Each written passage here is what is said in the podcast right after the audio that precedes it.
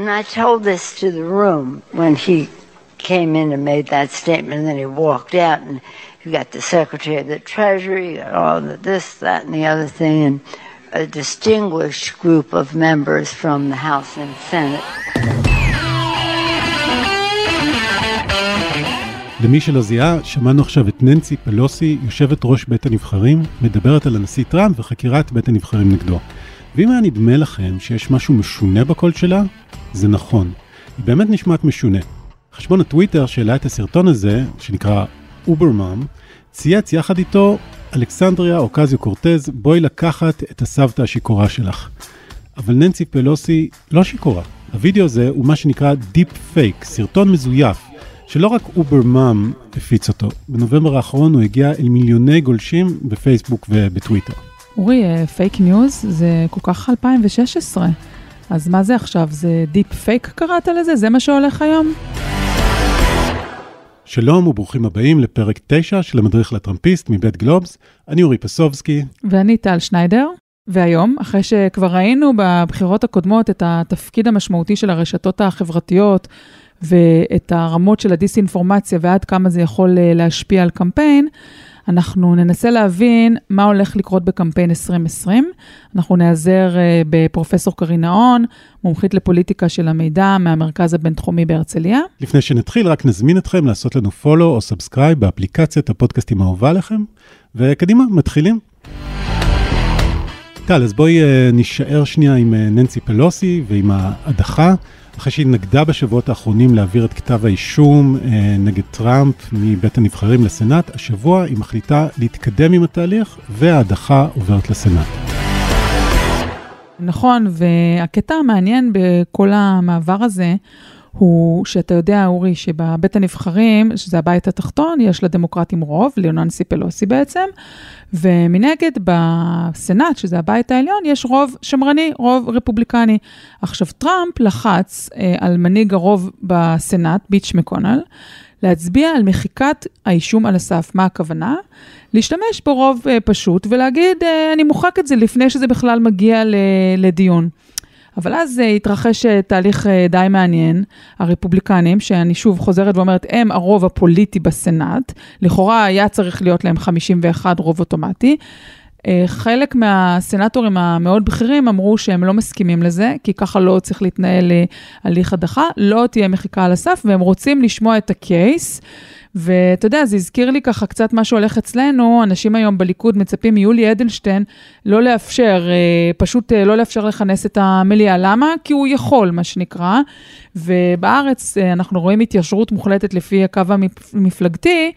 ודווקא בארצות הברית אתה פתאום רואה את סוזן קולינס, שהיא הסנטורית ממיין, רוי בלנט, נדמה לי שהוא ממיזורי, אם אני לא טועה, מיט רומני, עוד כמה, עוד כמה, ובעצם לטראמפ, לדרישה שלו שזה יימחק על הסף, אין לה פשוט רוב, הוא לא יכול לשלוט אפילו בבית העליון שהוא מטעמו.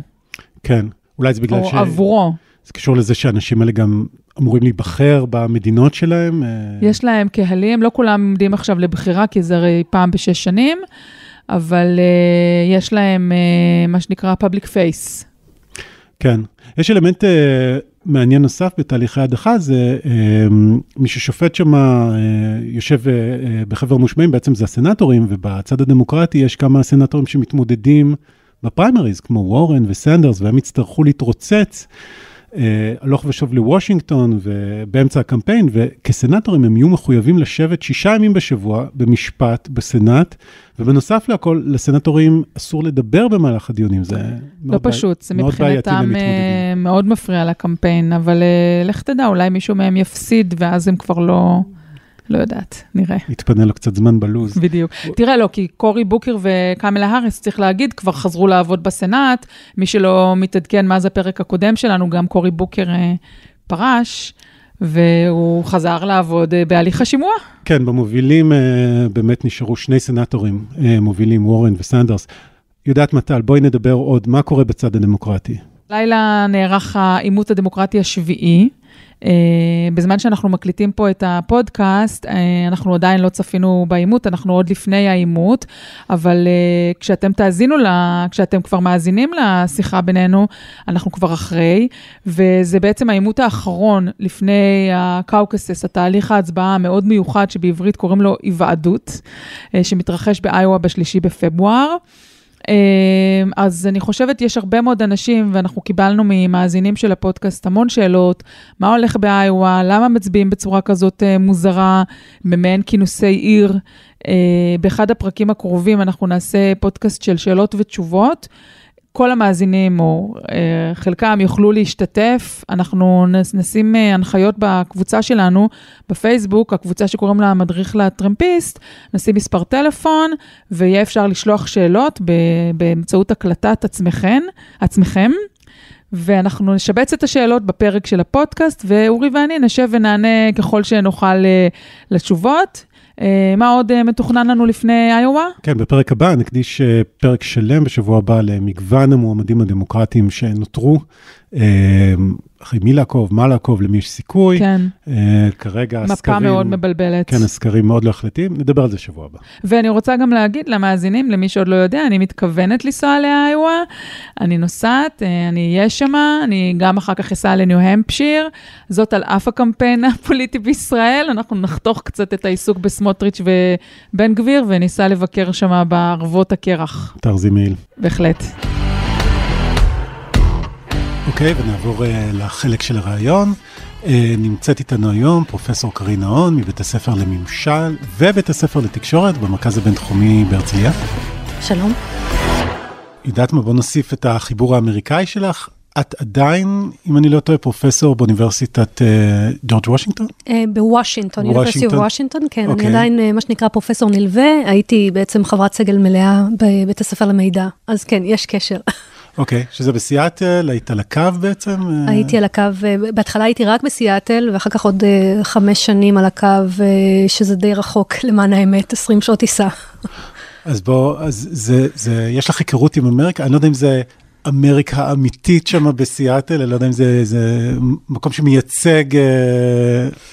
אה, אזור די ליברלי, לא? כן, אזור, כן, כן, מייצג את הצדדים, נקרא לזה, של ארה"ב, מייצג את המערב ואת המזרח, אה, ודי בקיצוניות. כלומר, סיאטל היא ללא ספק אחד המעוזים הליברליים של ארה"ב. ומצביעים שם רק דמוקרטים, או ברוב די מוחץ. בוא נגיד ככה, הקול שלך הוא לא משנה אם אתה תצביע או לא תצביע, בסופו של דבר הדמוקרטים mm-hmm. בדרך כלל מנצחים שם באופן קבוע. אוקיי, okay, והעיסוק המקצועי שלך, תחום המחקר שלך, חיבור בין פוליטיקה לאינטרנט, לרשתות, למידע, איך את היית מגדירה את זה? פוליטיקה של המידע, אני מתעסקת באיך אה, בעצם ה... אה, טכנולוגיות המידע משפיעות על הפוליטיקה, אם זה בחירות, אם זה תנועות חברתיות וכדומה, ומצד שני, איך השחקנים השונים משחקים בתוך המרחב האינטרנטי, כדי, על מנת לקדם את האינטרסים שלהם. Mm-hmm. אז הארבע שנים האחרונות היו חגיגה? או, או לא, אני לא יודע, כלומר, נשמע מרתק אה, לחקור את התחום הזה בתקופה הזאת. חגיגה מעייפת נקרא לזה. ובעצם אנחנו נכנסים פה ל-2020, ושואלים את עצמנו האם מה שקרה ב-2016 עומד לקרות שוב, או כבר קורה. זאת שאלת השאלות. אה, אני מדברת לא... כמובן על הפצת מידע כזב, פייק ניוז, בעברית אה, מידע כזב, אני חושבת אפשר לקרוא לזה. חדשות כזב, דיסאינפורמציה. אה, על פוליטיקאים ועל קמפיינים ושימוש בעמודי פייסבוק כדי להפיץ פשוט דברים שלא קרו ולא היו. תראו, קודם כל תמיד היו חדשות כזב, לבטח כשמדובר במחלקת, בקמפיין בחירות, בתקופת בחירות תמיד היו. אה, השינוי באמת הגדול ש, שחל ב-2016, אגב, שלחוקרים לא היה כל כך מפתיע, זה א', החיבור של פלטפורמות, של אה, גופים כמו פייסבוק, יוטיוב, בתוך הסיפור הזה, ההבנה באמת של, של התפקיד שלהם, שהם לא רק פלטפורמה ניטרלית, אלא הם חלק מהסיפור הזה, זה מצד אחד. מצד שני, זה כל הסיפור של יכולת ההפצה, היכולת שלך להגיע ולטרגט את הבן אדם המתלבט, שחושב שאולי הוא יצביע כמוך, וזאת תוך כדי הבנה שיש לך מספיק מידע בביג דאטה ובניתוחים מאוד מתוחכמים, על מנת להגיע לבן אדם הזה. בעבר לא היה לנו את האפשרויות האלה, אם אתה היית קמפיינר, אם אתה היית פוליטיקאי, עכשיו יש את זה. כמובן, חלק מהטקטיקות האלה הן לא חוקיות, mm-hmm. על מנת להשיג את המידע הזה, וקמברידג' אנליטיקה, פרשת קמברידג' אנליטיקה, הייתה באמת קו פרשת מים. אה, אין ספק שזה יקרה שוב, עד כמה תהיה התערבות זרה, כי זה היה שם המשחק בבחירות 2016, אה, זאת שאלה, אני חושבת שהאמריקאים היום הרבה יותר מוכנים מבעבר, אבל אין ספק שהפוליטיקאים עצמם יבחשו לא פחות מ-2016 ואפילו יותר. אוקיי, okay, אמרת המון דברים, לחלקם נצלול יותר לעומק, אמ, אבל את יודעת, הרבה מהעשייה, נגיד קיימברידג' אנליטיקה, חברת הייעוץ הבריטית שבחשה שם שסייעה בעצם לקמפיין טראמפ, זה סיפור שבינתיים החברה הזאת התפרקה, נוצרה תחת שם חדש, אה, זה דברים שאנחנו עדיין לומדים ומנסים להבין מה היה שם אז, אבל אנחנו כבר ארבע שנים מאז. יש איזה חידושים, פייק ניוז הדור הבא? אה. קודם כל, קיימברידג' אנליטיקה זה לא רק קיימברידג' אנליטיקה, צריך להבין שיש הרבה קיימברידג'ים אנליטיקות. זה לא חברה אחת זה, בלבד בדיוק, שיודעת לעשות דברים כאלה. בדיוק, וזה צריך להבין את זה. השינוי הגדול הייתה שפייסבוק פתאום עצרה את זה. אמרה, אני כבר לא מעבירה מידע לגופים שלישיים, מה שלא הבנו עד כמה היא מעבירה, ואפרופו חידושים טכנולוגיים, יש חידושים טכנולוגיים. כלומר, היכולת שלנו היום לעבד בעין מידע. אני מדברת על כמויות מידע עצומות, אנחנו מדברים על מאות מיליונים של, אה, של נבדקים, של אנשים, היא הרבה יותר טובה. אני יכולה על ידי אה, מדדים נורא פשוטים לזהות מה אתה ומה, ה, נקרא לזה, העדפות הפוליטיות שלך, בלי שתגיד לי שום דבר, ואני יכולה גם לזהות עד כמה אתה מתלבט, שזה שאלת השאלות mm-hmm. כלפי בן אדם שרוצה להזיז בן אדם מאלף עד בית. את ה base אני לא אשנה, ואני, ואין לי רצון גם לשנות. אבל את המתלבט אני כן רוצה לשנות, לבטח במדינות המתנדנדות. עכשיו, השינוי הגדול ביותר זה הכניסה של deep fake, של טכנולוגיות שהן עדיין בחיתולים. זה טכנולוגיות בעצם של בינה מלאכותית. זהו, אז תסבירי לנו באמת מה זה deep fake. אוקיי. Uh, למאזינים שלנו, זיוף... Uh... מעמיק, או זיוף... אה, כן, אבל, אבל המילה מעמיק היא לא נועד, ה deep מגיע מ deep learning, mm. ממה שנקרא שיטות של בינה מלאכותית. כן. הרעיון הוא שאם יש לך סרטון או תמונה של פוליטיקאי של איזושהי סיטואציה, אני יודעת, או האלגוריתם יודע להחליף את הבן אדם הזה עם אה, בן אדם אחר, או להשאיר את הבן אדם הזה, אבל הוא יגיד דברים אחרים לגמרי ממה שהוא אמר באותה סיטואציה. Mm-hmm. המערכות deep fake עדיין נמצאות בחיתולים, זאת אומרת, למשל כשאתם אה, מחליפים בווידאו, היה את כל נושא ה deep porno, אגב, שפרץ לחיינו, שהיו לוקחים אה, נניח שחקנית שהופיעה, ו- ושמים סלב במקומה, mm-hmm. שהיא זאתי שהופיעה. אז, אז השיטה הזאת של deep fake היום הוא, הוא יחסית עדיין חלש, במובן שאם מישהו יחקה פוליטיקאי אחר, זה עדיין יהיה חיקוי, זה לא יהיה הקול האמיתי שלו, שהוא אגב, הקול שלנו זה חתימה ביומטרית. כן. אבל אנחנו גם מגיעים לשם. זאת אומרת שאם אני לומדת את הקול שלך מספיק זמן על ידי המערכות, אני אוכל לגרום לך להגיד, להקליט אותך אומרת מה שאני רוצה, בלי שלמעשה אמרת. עכשיו, בקמפיינים פוליטיים זה יכול להיות אה, בום אלכוהולי אפילו. נכון. אה, כי הרי שם המשחק זה נניח יום לפני הבחירות, אתה משחרר נניח אה, וידאו של, אה, של אליזבת וורן, שאומרת, אה, אני נגד כל ה-Native Americans האינדיאנים. זה יכול להיות אה, מפץ, או נגד ההיספנים, או נגד הבית שלה. אבל זה צריך להיות יותר מתוחכם מזה, נכון? ברור, כי ברור. כי זה צריך, אני פשוט מנסה לחשוב, מי, מי עוד בעולם מסוגל להיות טראמפ כמו טראמפ? זה נכון. להגיד, זאת אומרת, לחשוב ולהגיד את הדברים שהוא אומר, הרי זה לא כזה פשוט להחליף נכון, אבל תראי את הדוגמה של ננסי פלוסי, הרי הדוגמה הידועה זה ננסי פלוסי ש, שלקחו את, ה, את התמונה שלה, את הוידאו שלה, מדברת באיזשהו כנס, וזה אגב היה שינוי של deep fake נורא מתוחכם מבחינתה. האטו את הקצב דיבור שלה בקצת, הפכו אותה פתאום לכאילו שיכורה וכאילו אה, מסוממת, mm-hmm. ועשו גם משהו מאוד מתוחכם מבחינת ה deep fake. העלו את הגובה של הקול שלה, כי הרי כשאנחנו מאטים את הקצב, הקול שלנו יורד. על מנת להפוך את זה לאמין יותר, העלו את את, את, הרמת הקול שלה, ואז מי שראה את זה, אה, בעצם חשב שזאת היא, ש, שמשהו לא בסדר איתה, ובאמת ג'וליאני, שהוא יד ימינו של טראמפ, אה, צייץ what happened to ננסי פלוסי, כן. מה קרה לננסי פלוסי, וזה הפך לוויראלי. עכשיו, הסיפור הוא שהיה לה מזל, כי היה מישהו שהקליט את, את ה conference הזה, אה, ויכלה להראות את התמונה האמיתית. היה את המקור. אבל תארי לך מצב שבו אנחנו מפרסמים וידאו שלך, או אה, תמונת, או קול שלך באודיו, ואין אף אחד. ואז לכי תוכיחי שלא אמרת את זה. כן. זאת הבעיה. כלומר, זה לא איזה מדע בדיוני שיום יבוא ונראה, כבר את יכולה לזהות מקרים שזה מחלחל לפייסבוק, לטוויטר. לגמרי, לגמרי, ו- ו- וראינו את זה גם בשימושים שונים, למשל, כנראה חושבים שזה הרפובליקנים פרסמו את זה, אבל הייתה אמה גונזלס. שהיא הייתה אחת מהשורדות מהפארקלנד, מהיריות, מאירוע הירי בפארקלנד בפלורידה. והיא קראה יום אחד, באחד מהווידאוים, קראה איזשהו דף, מישהו עשה לזה deep fake, והראה כאילו היא קורעת את החוקה האמריקאית. וואו. עכשיו, היא ידועה גם כאקטיביסטית נגד נשיאת הנשק. כן. ואז פתאום כולם ראו בה אויבת העם, עוכרת ארצות הברית, אם תרצו הקבלה לעוכרת ישראל וכדומה.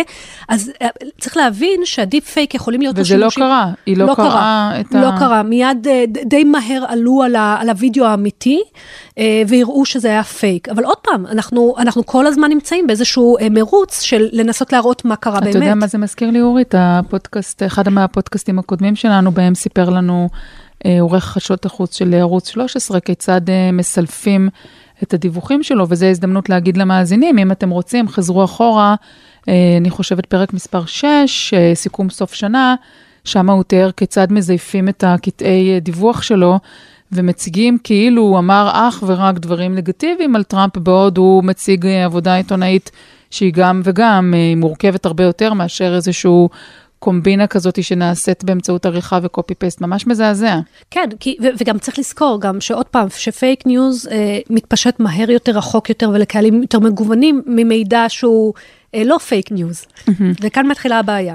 אז הבנו שאנחנו ברשתות החברתיות באיזושהי סביבה אה, של fake news, אבל בהקשר הפוליטי, אנחנו יודעים למפות על מי זה באמת משפיע, למי זה מגיע, איפה זה שינה. אנחנו יודעים ממחקרים, עוד פעם, זה נעשה על, על בחירות ארה"ב 2016, למרות שהשתחררו, מה שאני אומרת עכשיו זה השתחרר אה, מלפני אה, ממש כמה חודשים, כן, המידע לוקח הזה. זמן. אה, לוקח זמן בעולם האקדמיה לשחרר את הדברים האלה. אבל אנחנו יודעים מי שיתף יותר fake news. אז במחקר שנעשה בפרינסטון וב-NYU, על ידי טאקר ו- ונגלר ואחרים, אז הם גילו שקודם כל האוריינות הדיגיטלית מעל גיל 65 היא מאוד נמוכה, mm-hmm. ולכן אנשים מעל גיל 65 נוטים לשתף fake news בלי להבין בכלל. בכלל שהם משתפים fake news. בוודאי, הגיוני. הגיוני מאוד, אה, אבל מסתבר שבבחירות ארה"ב זה היה מה שנקרא... מסיבי. מסיבי מאוד, ומבחינת השיוך הפוליטי, אנשים שמוגדרים כשמרנים או אולטרה שמרנים, בצורה מובהקת שיתפו הרבה יותר, עוד פעם, בצורה באמת אה, מסיבית, אה, fake news יחסית זה? לאחרים. למה זה? למה זה קורה? אז כאן אנחנו נכנסים לדבר אחר, אני חושבת שגם ראינו את זה בארצות הברית בתקופת הבחירות, נוצרות בריתות אה, נורא מעניינות ברשתות החברתיות. נוצרות בעצם רשתות. הרשתות של הימין השמרני והאולטרה שמרני יותר, הן מאוד מחוברות אחת עם השנייה. ברגע שיש אה, פיסת מידע שצריכה להתגלגל, היא מתגלגלת שמה הרבה יותר מהר מהקהלים או מהרשתות הדמוקרטיות. אוקיי. Okay. ואז יותר קל גם להעביר fake news, כמו כל מידע. זה נובע מה, מה, מה ששמענו בעבר, זה שה... הרפובליקנים יותר חזק, חזקים בפייסבוק וברשת? אגב, גם בישראל, הימין וגם בארצות הברית, השמרנים הרבה יותר חזקים ברשתות החברתיות. מעניין. ואגב, כש... וזה לא חדש אגב, זה מ-2008 כבר, עוד מתקופת אובמה. כשאת אומרת שמצביעים, שמשתמשי אינטרנט או סלפו, וואטסאפ או מה שלא יהיה, מבוגרים יותר, הם רגישים יותר ל fake news או נופלים בפח יותר בקלות, אלה גם אנשים שמצביעים. כולנו מצביעים, בוא, מעל גיל 18. לא, אני מתכוון, לא מבחינת זכות ההצבעה, אבל זה קהל שמצביע יחסית אה, בשיעורים יותר גבוהים מהצעירים בארצות הברית לצורך העניין. אז זהו, אני לא מכירה את המספרים, הם מצביעים בשיעורים הרבה יותר אה, גבוהים, אבל אין ספק... ברור, יש איזה מחקר רב שנים. כן, אוקיי. צעירים מארצות הברית כמעט אה, לא, לא משתתפים בהצבעה. אוקיי, okay, אני מכירה באמת את העובדה שהם לא משתתפים ברשתות החברתיות בשיח. לא, אבל, לא, הם לא באים להצביע. אבל גם לא מגיעים להצביע, לא. אוקיי, אז... אז הם זה... נוסעים לשבוע חופש באיים הקנרים או משהו. ב... כל פעם זה אותו סיפור, אה, ברני סנדרס בונה על הצעירים, והם פשוט בסופו של דבר לא יגיעו. אז, אז אין ספק שזה, שזה, אתה יודע, זה, זה מה שנקרא Game Changer, זה, זה ללא ספק mm-hmm. שובר שוויון. אם אתה יכול להזיז את הקהל הזה, אתה יכול גם להגיע עוד פעם לקהל מסוים שהוא מאוד עם מוטיבציה להצביע. בוא נדבר על הפרסומות הפוליטיות בפייסבוק, כי את ואני גם כן יצא לנו לשוחח על הנושא הזה דווקא בארץ, אמ, אבל באמת לא, לא הכרתי את המקבילה האמריקאית, מה הולך שם מבחינת הפתירגות והפרסום הפוליטי והכסף שזורם שם, את אולי את יכולה קצת להסביר. אז קודם כל אני אגיד שגם אני עד היום לא, לא בחשתי בשאלה הזאת ועשיתי את זה במיוחד בשבילכם. אה, אז, אה, אז הסתכלתי באמת על, אה, על רגע, כמה... זה היה תופים, זה היה במיוחד, במיוחד עבור המדריך לטראמפיסט, החוקרת הבכירה, נאון הביאה לנו פה מידע שהוא חדשני. גו. אז ככה, בבקשה. Uh, ממרץ עד, uh, עד דצמבר, שזה עכשיו בעצם עד, uh, עד סוף דצמבר, uh, אנחנו בעצם מדברים על, uh, על מה שנקרא פרסום, פרסומת, פרסומות ממומנות בפייסבוק, uh, ובדקנו את זה, בדקתי למעשה את uh, ברני סנדרס, בדקתי את ג'ו ביידן, בדקתי את אליזבת וורן, mm-hmm. uh, ובדקתי גם את פיט בוטג'יג'י, שאני אף פעם לא מצליחה לבטא את שמו. בבקשה, אורי, אתה תעשה את זה, ניתן לך את הבמה. כן, אתה יכול? בוטג'ג'. אה, אוקיי, הייתי קרובה. רק הוא יכול. יפה. כן, היה לנו דיונים על זה. זהו, אני טעיתי. הוא עבר קורס. יפה מאוד. קורס שלם באיך מבטאים את שם. בשבילך נקרא לו Mayor פיט. אוקיי, okay, אה, uh, זה הרבה יותר קל לי. בכל אופן, מה שמעניין שאם מסתכלים על הצד הדמוקרטי, כלומר על אלה שיש להם סיכוי בכל אופן להגיע, נקרא לזה, ל, לישורת האחרונה, uh, אז uh, אליזבת וורן השקיעה 6.5 מיליון דולר בפרסומות ממומנות, ברני סנדרס uh, השקיע 7.5 מיליון, פיט בוט... בוטג'אג' השקיע 9.9 מיליון אה, דולר, אבל מה שמעניין, זה אנחנו מדברים על עשרות אלפי פרסומות, אם משווים את זה לפרסומות הישראליות, פה אנחנו מדברים על, על, על, על כמויות של נניח אה, אלפים עד אה, עשרת אלפים, עשרים אלף גג, פה מדברים פה על 44 אלף, 68 אלף פרסומות, כשמי שמח, שמחזיק את החשיפה הכי גדולה יחסית לדולר שהוא כן. השקיע, זה אליזבת וורן, היא מגיעה ל-350 מיליון. זה אומר שיש לה הכי הרבה שרים? יש לה הכי הרבה שרים ויש לה גם הכי הרבה אימפרשן, מה שנקרא חשיפה, כלומר אנשים רואים בעצם את הפרסומות שלה בפיד. ואיך את מסבירה את זה? היא ניסחה כותרת יותר טוב או שיש לה יותר מעריצים? זאת שאלה טובה, אני, אני לא בדקתי את זה לעומק מהבחינה הזאת, אבל, אבל אין ספק שהיא מכירה את השפה האינטרנטית, כולנו זוכרים איך שהיא אתגרה את, אה, את צוקרברג, אחרי שצוקרברג החליט שהוא, mm-hmm. אה, מה שנקרא, מתיר פרסומות פוליטיות, ובעצם היא העלתה פרסומת פוליטית שאומרת אה, שדונלד טראמפ, ש, שצוקרברג תומך בדונלד טראמפ. Mm-hmm. אה, אז, אז היא מכירה טוב מאוד את התרבות האינטרנטית וזה עוזר לה. אגב, טראמפ משקיע, הוא השקיע פי שתיים באותה תקופה, הוא השקיע כמעט 22 מיליון דולר, אה, והשקיע 155 אלף פרסומות, וואו. שזה, שזה מספר מטורף. אה, והגיע בערך ל-700 אלף אה, מיליון חשיפות, שזה גם, אנחנו מדברים פה על, על רמות אחרות, אף אחד במפלגה הרפובליקנית מהמועמדים לא מגיע לרמות החשיפה ולרמת ההשקעה בכסף אה, שמה שעושה טראמפ ברשתות החברתיות. זה מעניין, את אומרת בעצם, אה, החבר'ה האלה רבים בינם לבין עצמם, הם מתמודדים בפריימריז הדמוקרטיים, אבל בצד בינתיים טראמפ כבר עמוק בקמפיין ושופך כסף יותר מכולם ביחד. נכון, וואו. נכון, והוא גם מגיע להרבה יותר אנשים יותר מכולם. וזה נכון. משהו שלנו בישראל אין בעצם אפשרות לראות, כי את הפרסומות האלה רואים אמריקאים מתורגתים היטב. אה, למה? יש לנו בדיוק, אנחנו משתמשים עוד פעם ב... ב... לא, את, את כחוקרת יכולה, אבל אני כגולש ב, בפייסבוק לא אראה את הפרסומות של טראמפ, אני לא אהיה, זה לא באותה מידה נכון. כמו שאני יכול לראות משהו בטלוויזיה. נכון, אתה לא תיחשף לזה בפיד שלך, אבל, אבל אתה, אתה כן יכול בעזרת הכלי של השקיפות של פייסבוק, mm-hmm. כן לחזור ולראות את זה, שזה משהו שכן פייסבוק נתנה לנו, אבל צריך להיזהר כמובן, פייסבוק נתנה לנו משהו מאוד מוגבל. בואי נדבר עוד קצת על פייסבוק אה, ועל. אני תמיד אוהבת לדבר על פייסבוק. אה, אז... הסטודנטים שלי יודעים שיש לי אהבה מאוד גדולה לפייסבוק. אמ, אז, אז הנה, בבקשה. אז, הפלטפור... אז פרסומות פוליטיות, אה, לאחרונה מרק צוקרברג שוב מסתבך, אה, ככה נכנס בעיניים פקוחות לשדה מוקשים, ואומר שהוא לא הולך לוודא שהמידע שמופץ בפרסומות פוליטיות בפייסבוק הוא מידע נכון. כלומר, הוא הולך לאפשר לפוליטיקאים בעצם להפיץ שקרים במודעות שלהם, ו, אה, והוא לא הולך אה, לעצור את זה. יש פלטפורמות אחרות, טוויטר, ספוטיפיי, שהלכו על גישות אחרות. אז בואי תמפי לנו קצת מאוד. אז כן, אז קודם כל, אה, בואו נתחיל בגישות האחרות לפני שנגיע לצוקרברג, הוא המסובך, נקרא לזה המורכב ביותר. אז קודם כל, טוויטר באמת יצאה בהודעה מאוד ברורה, ג'ק דורסי יצא בהודעה ברורה. Mm-hmm. אנחנו אוסרים... מתי זה היה? לפני איזה חודשיים? לפני חודש, בערך חודש וחצי. אנחנו אוסרים פרסומות פוליטיות. בנובמבר 2019. אמ, ומה שקרה בעצם פה, זה היה אגב תגובה לטוויט, לפייסבוק, למדיניות של פייסבוק, mm-hmm. שאמרה, אנחנו לא בודקים עובדות כשפוליטיקאים אומרים, אנחנו לא נבדוק אם הם אמרו שקר או אמת, אבל אנחנו כן מוחקים חשבונות מזויפים. תשימו לב להבדל כן. בין שני הדברים. תכף נגיע לחשבונות המזויפים, שזה גם סיפור מאוד מעניין. חשבונות ועמודים שהם... אה, מזויפים, כן. יפה. עכשיו, אה, למשל, פייסבוק מוחקת 2.3 מיליארד חשבונות בשלושה חודשים, ינואר עד מרץ 2019.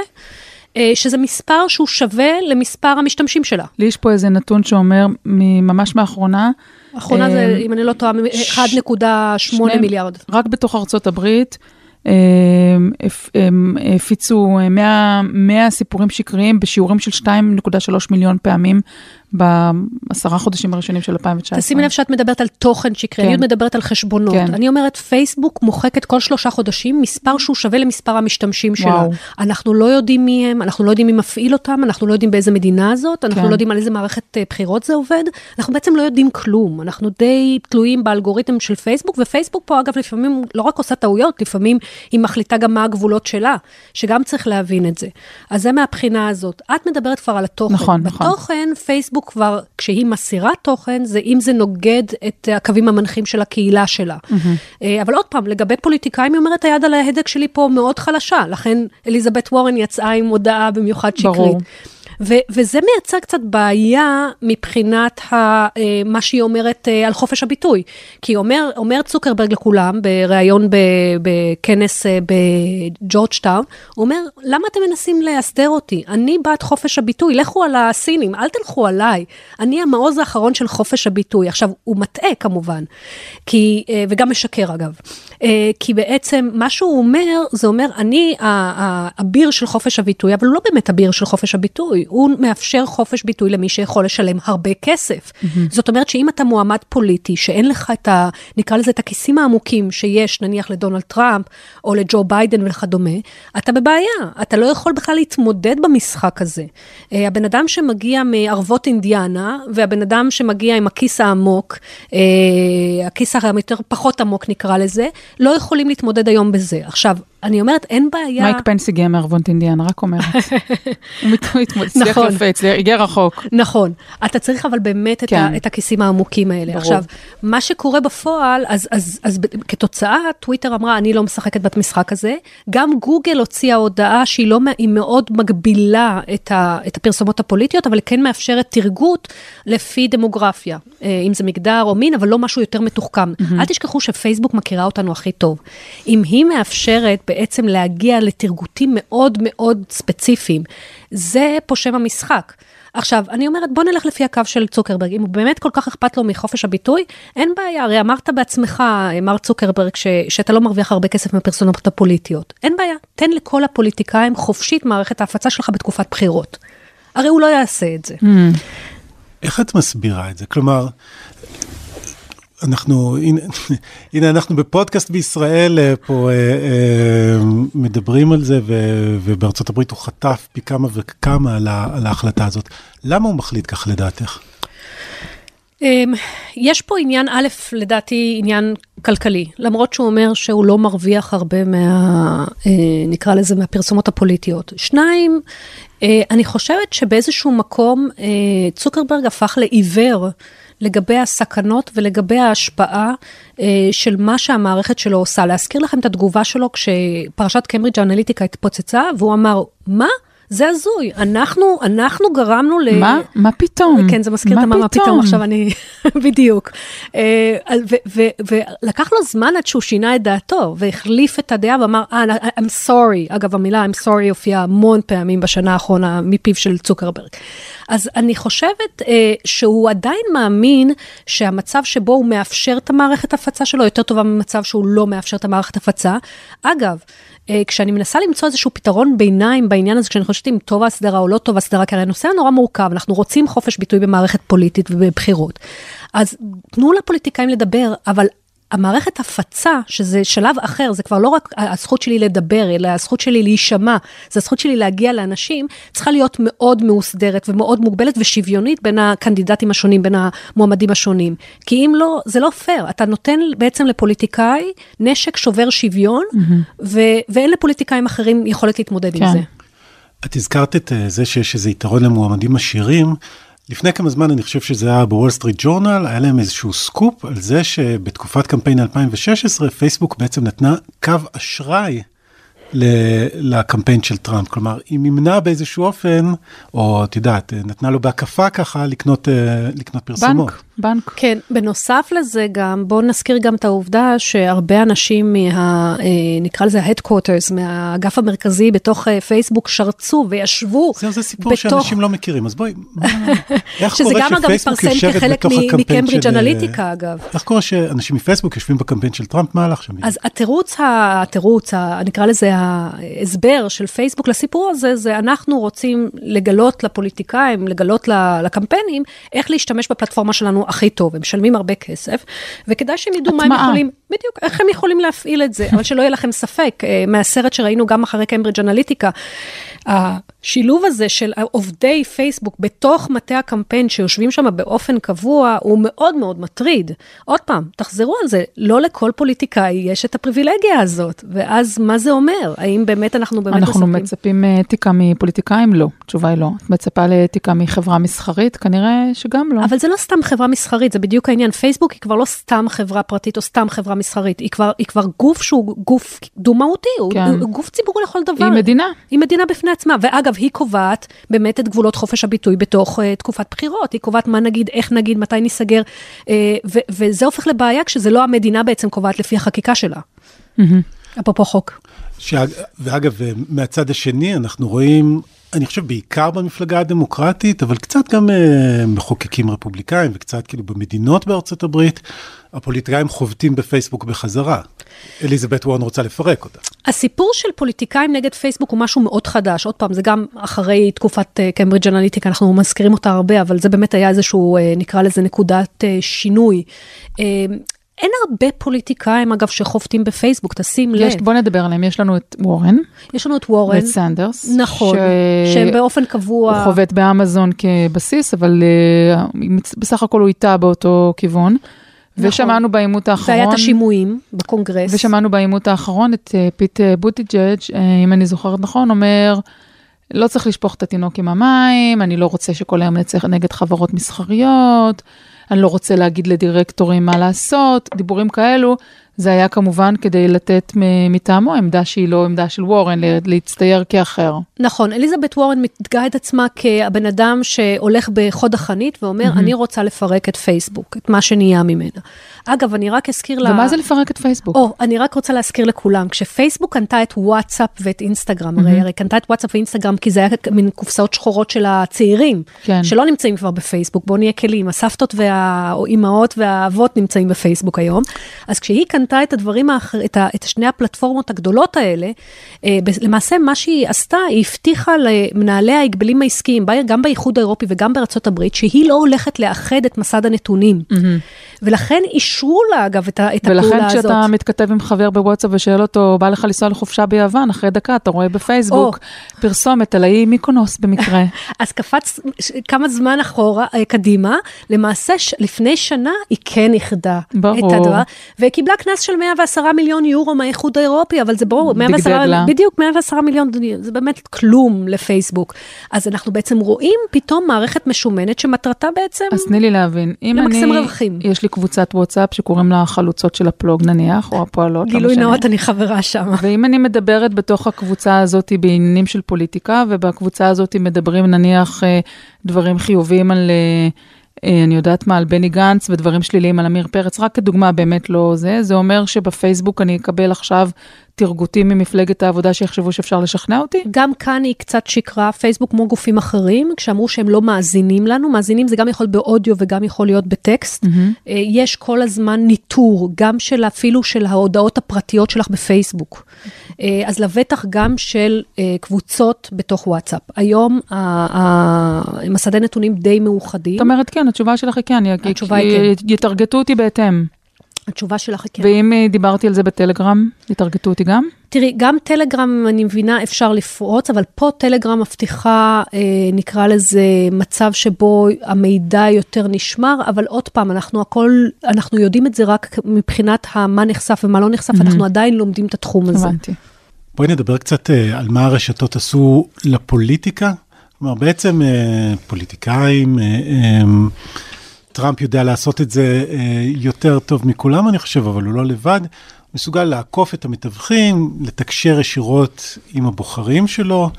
מה, מה היכולת הזאת עושה לפוליטיקה? קודם כל, אנחנו הגענו לתקופה שאנחנו קוראים לה תקופת הפוליטיקה האישית. עכשיו, צריך להבין מה אומרת התקופה הזאת. התקופה של פוליטיקה אישית היא די, היא די מתעתעת, כי מצד אחד אנחנו אומרים, יופי, הפוליטיקאי היום כבר לא תלוי בתקשורת המסורתית, בתקשורת ההמונים, הוא יכול להגיע, אה, ל, נקרא לזה, לבוחר שלו בצורה הרבה יותר קלה. אה, אבל, כמה דברים. קודם כל, אנחנו לא מדברים פה על מצב שיש דיאלוג אמיתי. הפוליטיקאי שמדבר עם הציבור הבוחרים שלו, לא באמת משוחח עם ציבור הבוחרים שלו, בואו. אה, זה בדרך כלל ערוץ מונולוגי. זה דבר אחד. דבר נוסף שצריך להבין... אני בשוק, וכשנתניהו פנה אליי בצ'טבוט, את התכוונת שהוא לא פנה אליי אישית? זה האלגוריתם של נתניהו עשה את זה. הרגשת מוחמאת, מה שנקרא. הרגשתי אינטימיות עם השיחה הזאת שהיו שם בקיץ. זה בדיוק התעתוע, שאתה מרגיש את האינטימיות של, הנה, הפוליטיקאי פונה אליי באופן ישיר, אבל למעשה, בואו, אה, אנחנו מבינים את זה. אה, ודבר נוסף שקורה, הפוליטיקאי שאומר, אני לא צריך את התקשורת המסורתית, וטראמפ העלה את זה לדרגה של אה, לא רק התקשורת המסורתית, אני לא צריך צריך אותה זה ה-fake news media is the enemy of the state, mm-hmm. היא אויב העם, אה, שזה מוכר לנו גם במדינות אחרות, אז גם פה יש אה, תעתוע, והתעתוע הוא שבעצם הוא כן צריך אותה. כשטראמפ מצייץ בשלוש בבוקר, ואגב, זה השעויות uh, הנחמדות שלו, כשהוא מצייץ, הוא זקוק לתקשורת המסורתית שתהדהד את הדברים שלו. בלי התקשורת המסורתית אין ויראליות. זה בדיוק חלק מהסיפור. ככה הוא עשה קמפיין בלי להוציא אגורה מה, מהכיס, כי הוא... הוא הוציא הרבה אגורות, אבל, אבל, אבל לא זה נכון. לא הוציא הרבה יחסית. אה, הקמפיין של 2016 הוא הרבה, 아, אה, הכי פחות מכל נכון. המועמדים. הוא השתמש באמצעות ההטמעת טוויטר שלו כפרסומת פשוט, וזה השיג לו תוצאות אדירות. נכון, זה נותן להם אפשרות חשיפה, אבל, אבל הוא באמת תלוי בתקשורת, ואת זה הוא לא מספר לאף אחד, וגם פוליטיקה אישית לא מספרת. עכשיו, המחיר הבאמת גדול של הסיפור הזה, זה, זה מצד אחד זה באמת יפה. הפוליטיקאים באמת יכולים להגיע לבוחר הממוצע בלי, בלי מתווכים. הבעיה היא שבשביל להגיע לבוחר בלי מתווכים, אתה צריך להיות בוטה יותר, קיצוני יותר, צהוב יותר, ובדרך כלל גם להפיץ פייק ניוז. אני לא יודעת אם אתם עוקבים אחרי הוושינגטון פוסט, הוא, אה, אה, הוא די אה, בודק את ה, מה שנקרא את הפייק ניוז שטראמפ מפרסם כל יום. וב... פינוקיו. בדיוק, ב-10 לדצמבר הוא פרסם שהוא הגיע ל-15,413 טענות שגויות או שקריות, כן. שזה ב-1,055 ימים, שזה אומר 14.6, עשיתי חשבון תגידי, ליום. תגידי, קרין, אבל זה לא נהיה קצת איזשהו, במקום מסוים, וגם לנו בגלובס יש מחלקת בידוק עובדות, אבל לפעמים אני מרגישה, בעיקר בעבודה של הוושינגטון פוסט והספירות המטורפות האלו, שהם רודפים אחרי הזנב של עצמם, כי מי, מה, מה זה כבר אמת ומה זה שקר, ובעצם העובדות האלטרנטיביות, ואף אחד כבר לא מקשיב לבידוק עובדות הספציפי הזה. קודם כל, את צודקת במאה אחוז, בידוק עובדות, אה, לא נעים להגיד כי את אה, עובדת בגלובס והמשרוקית עושה עבודה יפה, אבל באמת ההשפעה של בידוק עובדות הוא בעייתי מאוד, הוא לא, בעצם בוא נגיד, ננסח את זה ככה, אנחנו בתקופה של תגיד לי מה דעתך, ואני אמצא את העובדות המתאימות כן. לך. וזה יוצר בעיה במיוחד בדמוקרטיות ליברליות. בעצם מה שקורה עכשיו עם הפוליטיקה האישית, הפוליטיקה האישית הזאת נכנסת במקום מתווכים אחרים שהיו בפוליטיקה, אבל מתווכים גדולים, מוסדות, במקום המפלגות של פעם, שאגב, רמת האמון במפלגות גם ירדה מאוד, והתפקיד שלהם הצטמצם מאוד, נכנסת במקום תקשורת מסורתית. ובעצם הפוליטיקה האישית הזאת אומרת, אנחנו בעצם צמצמנו את, ה, את הקרקע שעליה הסכמנו, את העובדות שעליהן הסכמנו. אגב, לכל מדינה יש עובדות. מה זה עובדות? חלק מהם זה נרטיבים. אבל נרטיבים, בואו תיקחו את מדינת ישראל, אה, יום העצמאות, אה, הדגלים שלנו, החגים, התרבות. יש דברים מסוימים שכולם מסכימים עליהם, ואז בדברים האחרים אנחנו מתווכחים. ומה שקרה, ורואים את זה גם בארצות הברית, במחקר שהפיו עשה, איך האזור ההסכמה בין הרפובליקנים לדמוקרטים הלך והצטמצם. וזה חלק מאותו פיצול שאנחנו רואים, אגב, לא רק בארצות הברית, גם בדמוקרטיות ליברליות אחרות, mm-hmm. כמו בארצות הברית, בצרפת, בישראל וכדומה. וזאת, וזה יוצר בעיה, כי כשהמרחב שלך של ההסכמה היא מצטמצם, הכל מותר. את נוגעת פה במשהו ש... שבעצם שב ועלה ברעיונות שלנו בפודקאסט, גם uh, שמואל רוזנר דיבר על זה, גם רון פרוזור, הם דיברו על זה שהחברה האמריקאית הופכת למפוצלת. את אומרת שבעצם לרשתות יש חלק בתופעה הזאת. נכון, כי צריך להבין, האלגוריתם, גם של יוטיוב אגב, גם של פייסבוק, הוא קודם כל, הוא מתעדף הקצנה. זה, ראינו את זה בהרבה מקרים. הוא לא רק מתעדף הקצנה, הוא גם מתעדף תיאוריות קונספירציה. עכשיו, תיאוריות הקונספירציה זה לא מגיע רק לאנשים שמאמינים בתיאוריות קונספירציה. תיאוריות הקונספירציה מגיעים גם לאנשים שהם, נקרא לזה, שמאל או ימין, גם אה, רגיל, אבל פתאום הם מקבלים תכנים שיכולים להשפיע עליהם לקרוא את התכנים האלה. כלומר, הם נחשפים להרבה יותר תכנים קיצוניים, מסיתים וקונספירטוריים. וזה יוצר אה, בעיה מאוד קשה. וחוץ מזה, בואו, אנחנו יודעים שהרשתות החברתיות בעצם מייצרות אצלנו את היכולת אה, לדבר בצורה קיצונית יותר. כלומר, מה שאני אגיד לך כשאני מסתכלת עליך, זה לא מה שאני אכתוב במקלדת. אז קרין, איך... איך אבל זה לא הרשתות החברתיות, זה אנחנו. בואו בוא נשים לב את הדגש. איך העולם הפוליטי הזה, ועכשיו אני רוצה שתעשי קצת, אולי תצאי מהקונקרטיזציה ותעשי לנו אולי איזושהי תשובה, תתני לנו אולי איזושהי תשובה טיפה יותר פילוסופית. איך העולם המקוטב הזה של רשתות חברתיות ופוליטיקה, איך אפשר לפתור את זה? איך אנחנו, האנושות, יכולה לצאת מהלופ האינסופי הזה של להפוך כלי שהיה כלי יפה בהתחלה וכלי חברתי מדהים, אני מדברת על פייסבוק, אמ, והפך להיות כלי נשק. אז, אז אני חושבת שמאז יצא מתוק, למה אני מתכוונת?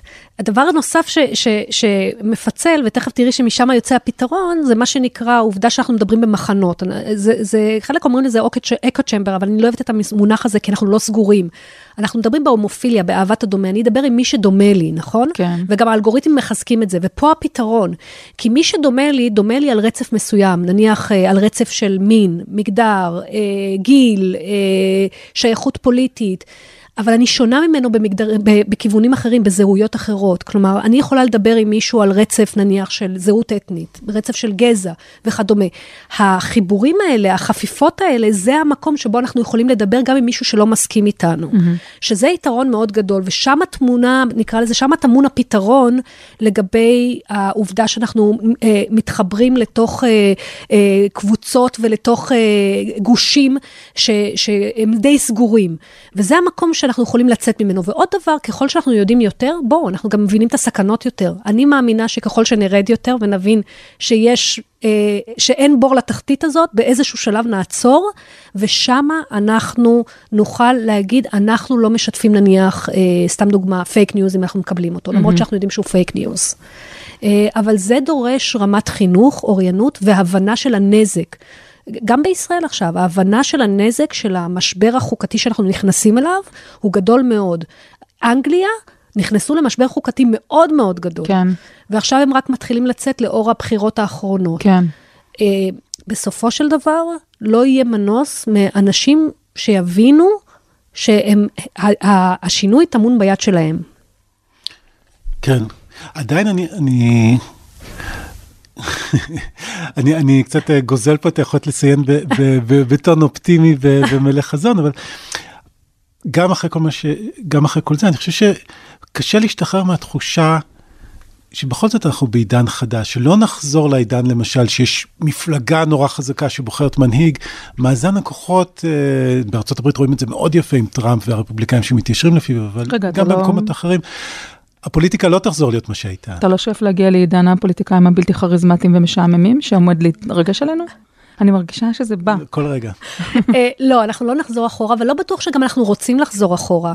אה, כשאנחנו מזהירים מפני האתגרים לדמוקרטיות, אנחנו לא אומרים, תחזירו, תחזירו את כולנו למערה ובואו אה, נעשה את זה איך שזה היה פעם. פעם לא היה יותר טוב, כאילו מהבחינה של ריכוז כוח בידי מפלגה אחת שריכזה כוח אימתני. אני חושבת שהשינוי הוא שאנחנו נמצאים במקום שאנחנו מבינים שצריך הסדרה של הדברים האלה. כי כיום אין הסדרה של הדברים האלה, והפוליטיקאי הממוצע אומר, אה, ah, יופי, יש לי מרחב שאני יכול לעשות מה שאני רוצה, ואני יכול גם לעשות מניפולציות על התודעה של הבוחרים שלי. וזה לא טוב בדמוקרטיה, זה מה שאנחנו אומרים. אנחנו רוצים בעצם שהבוחרים יבחרו בצורה אוטונומית את הנבחרים שלהם. טוב, אז לצפות מפוליטיקאים שיסדירו את עצמם. זה כבר באמת יותר קשה. מה שנקרא... להתעורר בעוד 20 שנה ולראות אם זה קרה. אה, יש כל כך הרבה דברים שאפשר אה, לשוחח פה, אבל אנחנו נאלץ אה, לסיים. כי זמננו נגמר, אבל המון המון תודה שהגעת והארת את עינינו בנושאים הפוליטיים האלו המורכבים. פרופסור קרינון, תודה רבה. תודה לכם. טוב, אורי, הגענו לחלק הכיפי, הפינאץ, הבוטנים הקטנות שלנו להתעסקות בדברי הבזוטות. השבוע הופיע לארי דיוויד אה, אצל אה, קולבר בתוכנית, אה, בתוכנית הלילה. לארי דיוויד כמובן, מ... איך קראו לתוכנית הזאת? Curb Your Enthusiasm. נכון, תרגיע, תרגיע או משהו כזה. תרגיע. תוכנית שהייתה מאוד מצחיקה. אה, והוא אמר אה, דברים אה, די בוטים או מעצבנים על ברני סנדרס, ואתה גילית לי הבוקר דבר שלא ידעתי. כן, הם בני דודים מדרגה שלישית, לארי דיוויד וברני סנדרס. שוק. זאת אומרת, סנדרס ולארי דיוויד בני דודים. הם, הם גם כן, היה איזה תוכנית טלוויזיה של חיפוש משפחה, והם גילו שם שהם וואו. קרובי משפחה מדרגה רחוקה. כן. אבל זה והם לא... דומים מאוד. הם דומים, ולא זו אף זו, שניהם יהודים, כן, כמובן. אבל כמובן, דיוויד הוא מלוהק כדמות של ברני סנדרס בסאטרדי נייט לייב. וכשהוא ישב אצל קולבר לפני כמה ימים, אז הוא אמר, אה, אני מאחל ש... שסנדרס יפסיד את הנשיאות. ככה עושים לבן דוד. בואי נשמע את הקטע הזה אה, מתוך התוכנית אה, The Late Show. I would say I would beg him to drop out so I don't have to keep flying in from Los Angeles to do SNL. Right, because he's doing very well Yeah. this year. He's I tied in I- Iowa. I- He's like yeah. raised $36 million. I He thought when can- he had the heart attack, that was going to be it. I wouldn't have to fly in from Los Angeles. But, you know, he's, he's indestructible. Nothing stops this man. Right. Mm-hmm. Have you met him? Have you spent Yes, time yes, I met him at Saturday Night. If he wins, do you know what that's going to do to my life? I mean, do you have any idea? I mean. I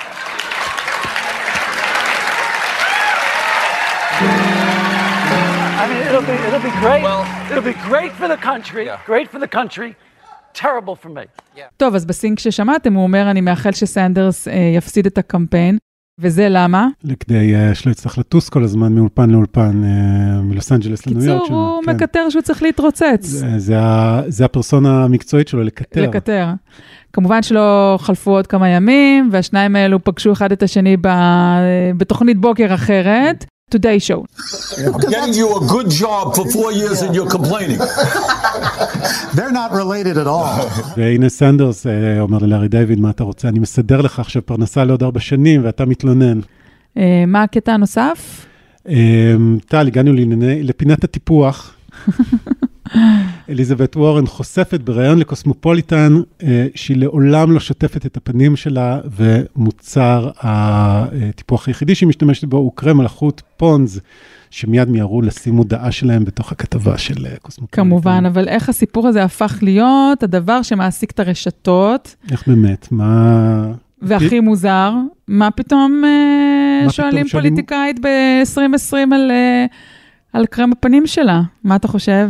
כן, כדי להיות הוגנים, אה, השאלה הזאת הגיעה בסוף, אחרי כל השאלות הפוליטיות, והם שואלים אה, את כל המרואיינים שלהם שאלות כאלה, כי הם אה, קוסמופוליטן, והם שאלו אותה גם על אה, תזונה, אה, שינה, טיפוח, ספורט. גם את סנדרס שאלו על זה. זאת, ומה סנדרס אמר להם? אה, הרופא נתן לו פעם איזה משהו לפנים, אבל הוא לא, הוא לא זוכר.